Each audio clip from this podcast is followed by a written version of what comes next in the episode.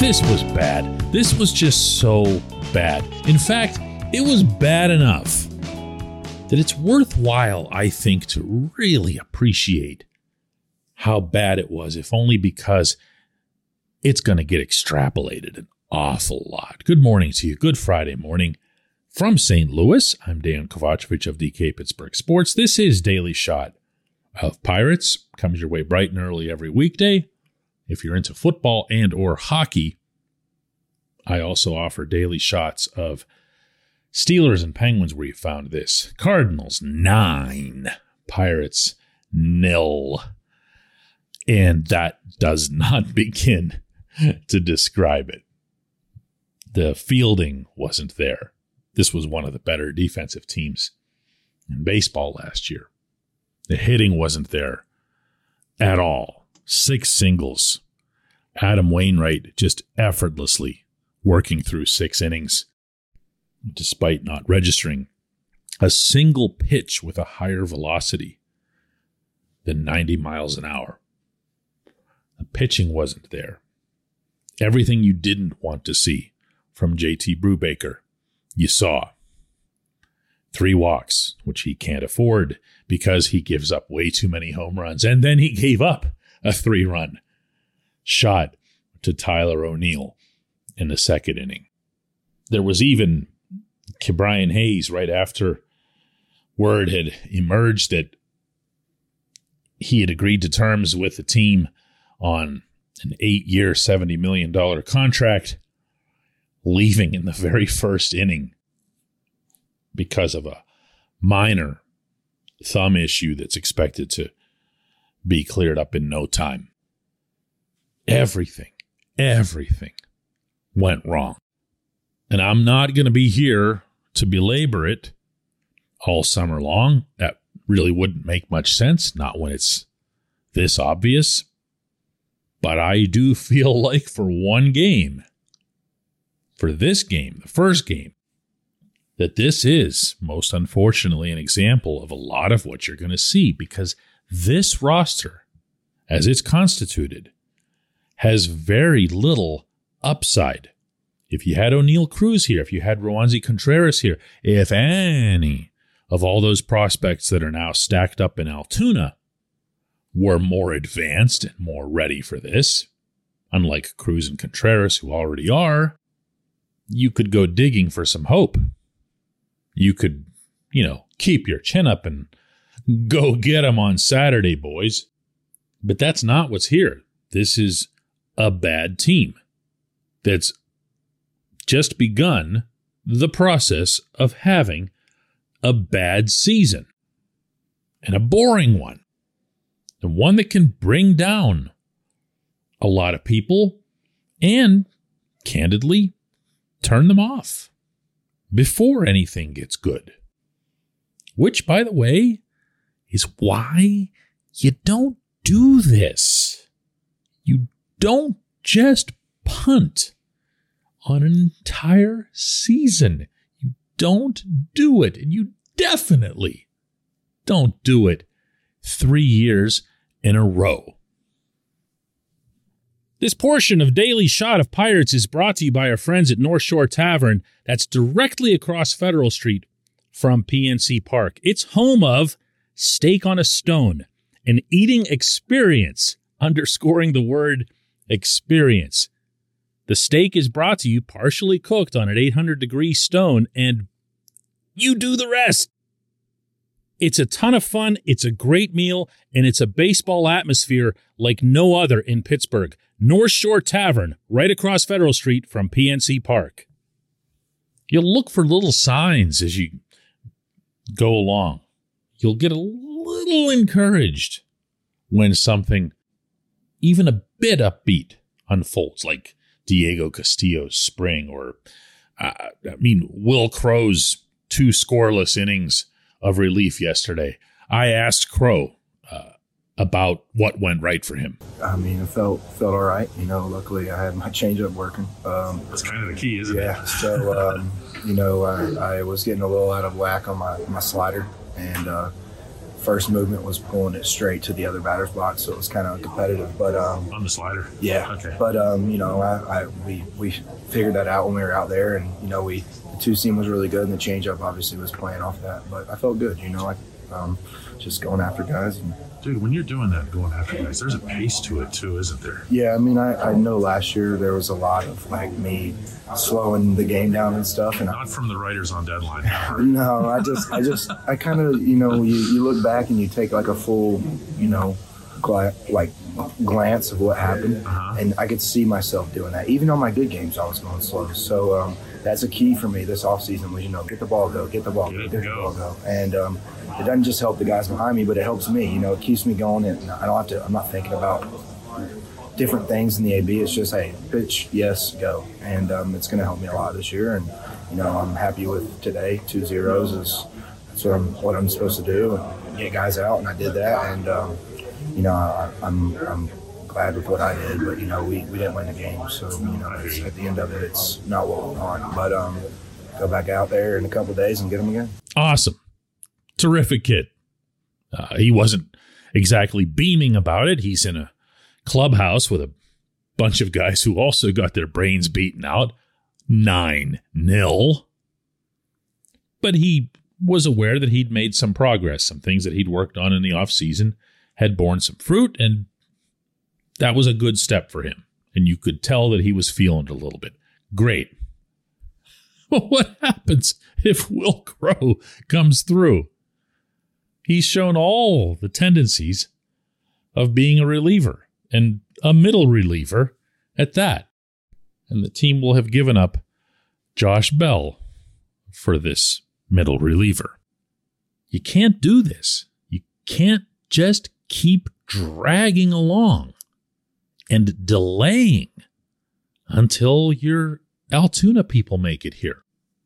And I'm not just talking about the fans. I'm talking about the players. I'm talking about the uh, the field manager, the coaches, the instructors at all levels, the prospects, the ones you're waiting on. You can't have them being all mopey and embarrassed about being part of the Pirates. Want to hear a cool story?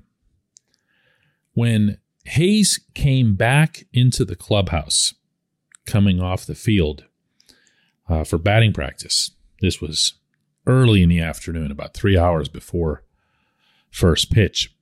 I'd already been in the clubhouse. And when Hayes comes in, he's being chased by Cole Tucker.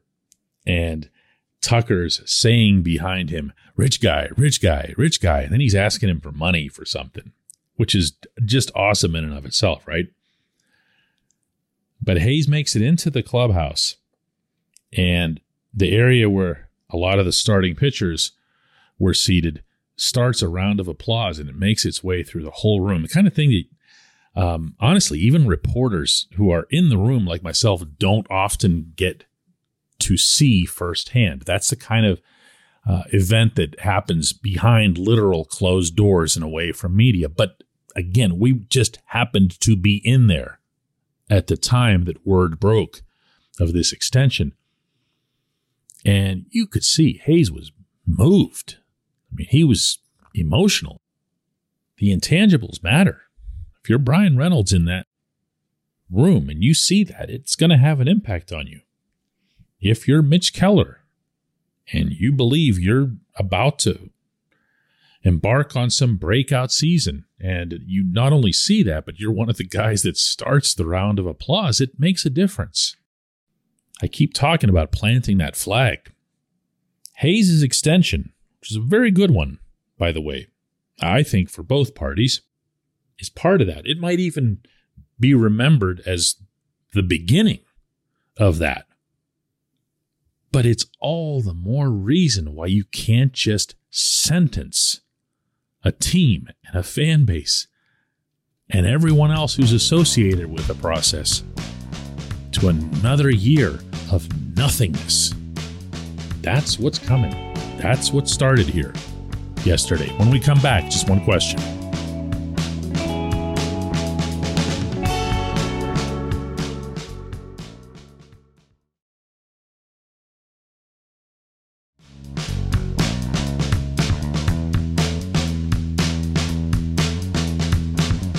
Welcome back. It's time for J1Q. Today's comes from Dan Patterson, who says, I'm ready to jump off the bridge now.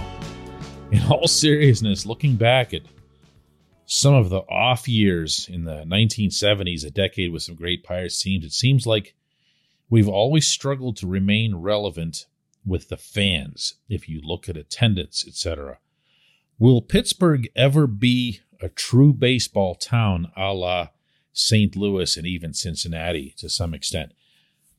Dan, respectfully, you're going back way too far for any of these things to matter. Cincinnati has stopped being a baseball town uh, forever ago. Um, they have some of the worst attendance, uh, some of the least enthusiastic crowds that you'll experience anywhere in baseball. And that even includes Pittsburgh over the past four or five years. They're a long, long, long way from the big red machine. St. Louis, here, this is something else. This is the most freakish example that you can come up with in the entire sport. There's no place like this. There's no environment like this where uh, you get up in the morning like I did, went for a coffee on the way walking to Busch Stadium. I'm staying in downtown here and just see that there's no one not wearing red. Uh, workers, bus drivers, maintenance people. Uh, I saw a construction outfit and they were wearing red. There's a statue in a park on Market Street, and I apologize for not knowing the name, but it's right near the the famous courthouse. It's in the shadow of the Gateway Arch, and somebody draped a red shirt over this statue. That takes generations, uh, if it ever happens. That takes a continuous success that just is extremely rare in any sport anywhere in the world. And when you see the scene that played out before the game and then during involving Wainwright and Albert Pujols and Yadier Molina, uh, all three of whom are going to be basically going through a, an extended farewell tour together over this season. It's it's something. It's it's different. It's unusual. And no, Pittsburgh's not going to have that. Not with the Pirates. Not with the current owner, even if Bob Nutting were to somehow magically start spending a zillion dollars, you would probably need a full decade of that for anyone to believe that it's real after all the damage that's been done to this point. You'd need to see players stay in Pittsburgh for as long as what Wainwright and Molina have here. And that is also rare in baseball. So uh, you're taking one example that's just way out there. And I'm not a big uh, never type, but no, never. And you know what? That's fine. St. Louis is now a two sport city. They have the Blues in the NHL, who of course are just a couple of years removed from their first ever Stanley Cup. And they they love the Blues when they when they got to the final phrase of the national anthem, they gave out and the home of the and the whole crowd says blues like that. That's that's pretty neat. Their stadium and their hockey arena are a couple of blocks apart and they're never far apart in these fans' hearts either. Pittsburgh, again, different dynamic. We have three teams.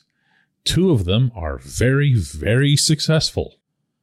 Two of them operate in cap leagues where a Ben Roethlisberger or a Sidney Crosby can stay for an entire career, no matter how great they get. So there's that faith, there's that trust. And the pirates, in contrast, just kind of sit there as the, um, you know, the running joke. Now, I, I say all this, and none of it's to suggest that there can't be excitement. We're only eight years and change removed from the blackout, from people having the experience of a lifetime at a sporting event. And as I often like to point out, it only takes the Pirates winning like two or three in a row to get the city talking about them. It's the craziest thing. It never ever requires much. And I don't even know that that dynamic exists with the Steelers and the Penguins because their little winning streaks are expected. When the Pirates have it, it's like, whoa, and everybody's talking about it. Well, you don't talk about it if you don't care. But you know, let's not set the immediate bar too high.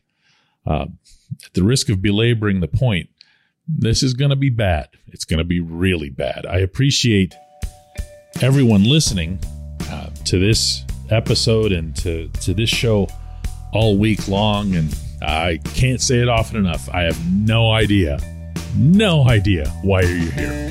None whatsoever.